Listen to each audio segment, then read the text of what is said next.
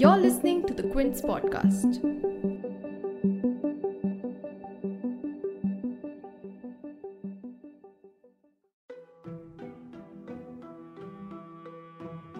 It's been a year since India went into a complete lockdown to combat covid nineteen. Lakhs of Indians since have lost their lives, their loved ones, health, social circles, and we all lost our daily routine. It's been a year of exercising at home, dining tables becoming the new classroom and workstations, and adopting new terms like social distancing and herd immunity in our vocabulary. Though the lockdown was taken as a public health measure, it also showed us the reality of our public healthcare system and the growing inequalities in India, with the exodus of thousands of migrant workers walking hundreds of kilometers back home, local businesses and industries shutting down, and billionaires still managing to increase their wealth during all the turmoil. As we still assess whether the lockdown was a success or a failure a year after its announcement, the covid nineteen threat is far from over, as India is witnessing a steady uptick of cases across the country in just the last two weeks, indicating that we are in, in fact, a quote-unquote second wave. A total of forty thousand seven hundred fifteen fresh cases were reported in the last twenty-four hours across the country, to add to the tally of one crore sixteen lakh eighty-six thousand seven hundred ninety-six. It has been a year of calculated risk for many. Thus, it is critical to look at not just what the lockdown did to prevent the spread of covid nineteen, but also evaluate where we went wrong. So in today's episode, we'll go through how India has tackled the virus in this past year, the covid nineteen situation right now, and the road ahead. To discuss the year in lockdown, for today's episode, I spoke with Doctor K Srinath Reddy, a cardiologist, an epidemiologist, and the president of the Public Health Foundation of India. You're tuned in to The Big Story, the podcast where we dissect the headline-making news for you, and I'm your host, Himmat.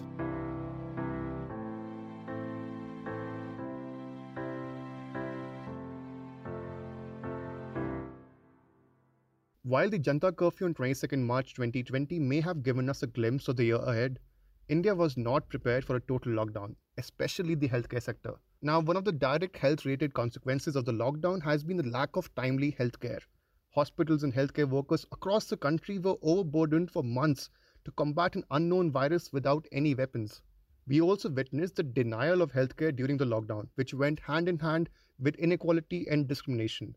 Headlines of hospitals in Delhi charging at least seventy-five thousand rupees a day for I C U beds, to Muslim-majority areas being targeted and blamed for the spread of the virus in the wake of the Tablighi Jamaat congregation, which took place in the capital. And the scale of the disruption of healthcare was even more than we estimated during the initial months of lockdown. According to an IndiaSpend report, April twenty twenty saw a higher fall in immunization, maternal health interventions, and treatments, leading to long-term health effects for many. As the lockdown eased, people's mobility and mingling increased rapidly, which let the virus travel more. Fortunately, the awareness of the virus also spread. Our vocabulary now included words like asymptomatic and super spreader events. Amitabh Bachchan's voice famously greeted our phone calls as a public health advisory for wearing masks and adhering to social distancing when out in public. While several cities and states declared victory several times over the virus, India did witness a slump in cases. The doubling rate was low, especially in cities like Pune, Delhi, and Mumbai, and public complacency and laxity gripped the nation in the month of January twenty twenty-one. But just in the last few weeks, states like Maharashtra and Punjab are breaking their daily case spike records, especially Maharashtra, which registered over thirty thousand cases a day on twenty-first March. There are critical lessons for both the centre and the public to learn from the nine months of lockdown that the country was in. According to Doctor K Srinath Reddy, who is the president of the Public Health Foundation of India, the focus needs to be realigned to having a people-partnered public health system, especially for a country like India, which has a vast population. Firstly, we need people-partnered public health. You cannot really enforce public health measures across a huge country with a vast population entirely as a top-down administrative measure. You need people to overcome their fears, their anxieties, the stigma, the phobias, and participate willingly and earnestly in all public health measures. So whether it is ensuring that they wear masks properly, first they must wear masks, and they must wear it properly, uh, covering the nose as well as the mouth. Mm. And secondly, they must ensure that when they're outside their homes, they must try and maintain physical distancing as far as practically possible, and avoid large crowds, especially in indoor locations. So if you're a brisk walker in a marketplace, the problem is much less. But if you're staying together with a large number of people static, even in an open place, like in a political rally or a religious congregation, then the risk is much more. But in a closed, ill-ventilated area, the risk gets even further compounded, and you get super spreader events from even such uh, uh, gatherings now. So people will have to avoid the temptation of gathering in large crowds, whether for political, religious, or personal celebrations like birthday parties and weddings. They have to maintain that discipline, both at the personal level and as a group of people. That is absolutely important. India will soon be starting its third phase of COVID nineteen inoculations from first April, where anyone above the age of forty-five is now eligible for the vaccine. In the first phase, primary healthcare workers and frontline workers were vaccinated, followed by anyone above the age of sixty and also forty-five with comorbidities. Although vaccinating our at-risk population is essential, is the strategy of limiting the vaccine to age group in phases the right way to curb the spread of the virus? For a country like India, where sixty percent of the COVID cases are coming from five districts, most in the state like Maharashtra, should the centre concentrate its efforts in the worst affected districts first? Doctor Reddy weighs in. First of all, let us see what is the main purpose of vaccination. Okay. With the kind of intramuscular injections that we have, which are producing systemic immunity, but not local mucosal immunity, we are not likely to prevent the infection of a person by the virus. In fact, the virus can infect and can stay in the nose or throat for some days, mm-hmm. and may even get transmitted. What we are preventing is from that virus actually resulting in a severe infection. So we are protecting the individual who is vulnerable. Mm-hmm. And we are also trying to protect people who are performing essential functions on whom the society depends, whether for healthcare needs or security needs or municipal needs or transport needs, so that if they fall ill, we will have a problem that those functions will not be carried out for two weeks, three weeks, or four weeks, even if they don't get desperately ill. So to ensure that the society is not deprived of those essential functions, we have one category of essentiality. The other is of vulnerability, of people who, because of age or associated health conditions, are much more likely to get very sick or even may die. Mm. So keeping that approach is the right approach. But if you have access to a large amount of vaccines, you have a huge amount of health workforce and other support staff who can give vaccines to a large number of people, then cover as much as possible. But coming to your question of whether we should have gone in for high-intensity vaccination of districts which are much more affected, mm-hmm. of course, that too can be done and should be done, depending upon your availability of supply. They are the ones where, I mean, those districts are the ones where the vulnerable people are at much more risk, and even the essential workers are at much more risk. So you do saturate them, those districts as well. So both of these are not mutually exclusive, because you don't know how the virus is spreading. We know that the virus is spreading even in an asymptomatic manner, and we do not know whether it's going to be this district first or another district next. Of course, we know that more urbanized areas, economically more developed areas, with much more of mobility and travel, are likely to be affected much more than the more rural areas and the less industrially developed areas. Certainly, we can reapportion the vaccines uh, to some of the districts which are actually becoming hotspots. But nevertheless, keeping the broad umbrella of essentiality and vulnerability as the first uh, criteria, but then also having an additional element of highly concentrated approach towards some of the districts which are throwing up large numbers of cases. Both of them can go hand in hand.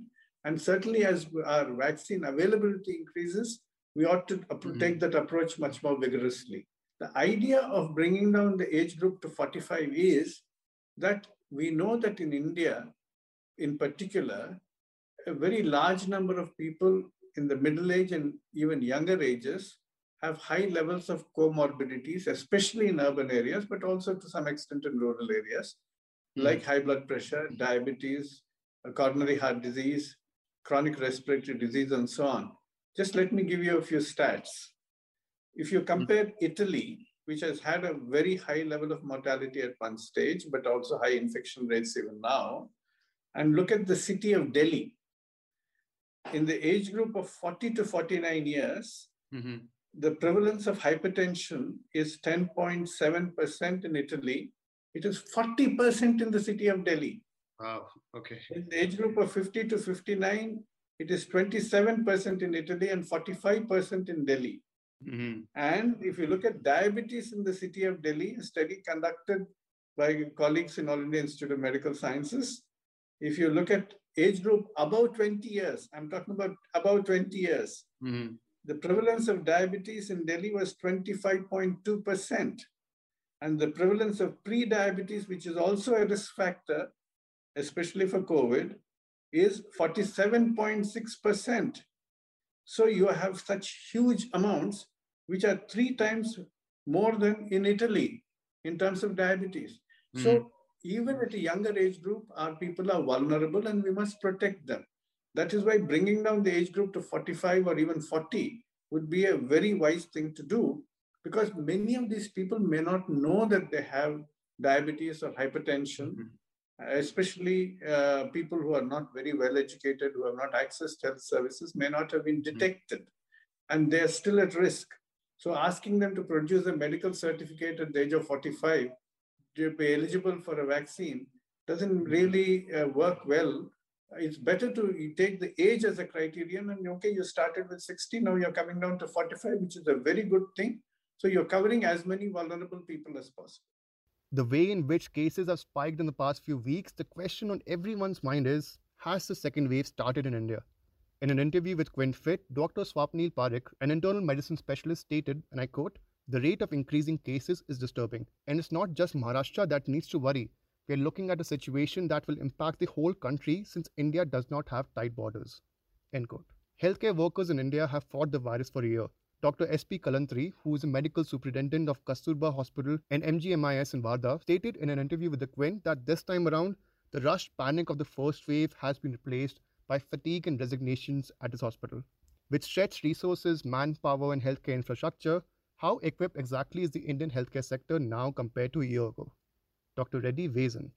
We are far better prepared. Mm-hmm. Firstly, we, at the time uh, in March, Uh, we did not have enough testing kits. We didn't have uh, personal protection equipment.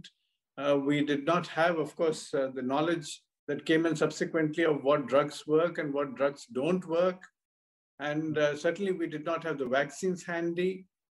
Uh, and uh, we did not know at that time that uh, ventilators are not really essential for most patients. A lot of people do well on just lying down on their belly, the proning or oxygen. Mm. We have learned so much, and we know that simple drugs like steroids help very sick patients. So we have learned a lot now, and we are better equipped with our, uh, even our medical equipment at this point in time. Our systems are much better in place. The center-state coordination is very well oiled in terms of its uh, planning, and uh, therefore, I think we are in a much, much better position. And we also know, for example, that time we did not know that masks are absolutely essential. In fact, there was advisory that people should not be wearing masks and leave it only for mm-hmm. people in hospital. Now, uh, we know about super spreader events. So we ought to utilize both the knowledge that we have gained and the technologies we have acquired to good effect in order to prevent that second spread. We are much better positioned now, provided we follow that discipline. And therefore, we require both a combination of strategy as well as commitment uh, to the uh, public health measures that we have. So I would suggest that we should actually enforce our public health measures, like avoiding large political rallies, religious gatherings, and uh, private celebrations like weddings and large scale, while at the same time increasing our vaccination effort to protect the vulnerable. And if we do that over a sustained manner over the next few months, we will actually gain a fairly credible upper hand, uh, which may actually see the virus down. Uh, but we have to keep patient as well. And uh, if we start relaxing every time and go like a yo-yo from alarm uh, to laxity, uh, then we are uh, likely to see the virus repeatedly springing up again. Uh, I, if I may borrow an analogy mm-hmm. uh, from test match cricket, I believe this is like a test cricket. So if you are facing a high score, what you do is build up a good, strong partnership with one person playing strong defense, another person keeping the score going briskly so that you reduce the deficit. So you use your public health measures to mount the strong defense, and you use your vaccines to reduce the vulnerability deficit. So it's only by that we'll be actually able to gain the victory. It's been a year since the World Health Organization declared the novel coronavirus outbreak as a pandemic. And a year later, the virus is still persisting. India's COVID nineteen tally went past sixty lakh on the twenty-eighth of September, ninety lakh on the twenty-eighth of November, and surpassed the one crore mark on the nineteenth of December. The tally currently stands over one point one crore, with over one lakh sixty thousand one hundred sixty-six dead. We already know what needs to be done to help curb the transmission of COVID nineteen. The real question is, will we step up? If you liked listening to this episode, please subscribe to The Big Story for episodic updates. We're available on Apple, Google Podcasts, Spotify, JioSaavn, and most of the other popular podcast streaming platforms. For other podcasts, please log on to the Quint website, and for any feedback, please shoot an email to podcast at the quint dot com.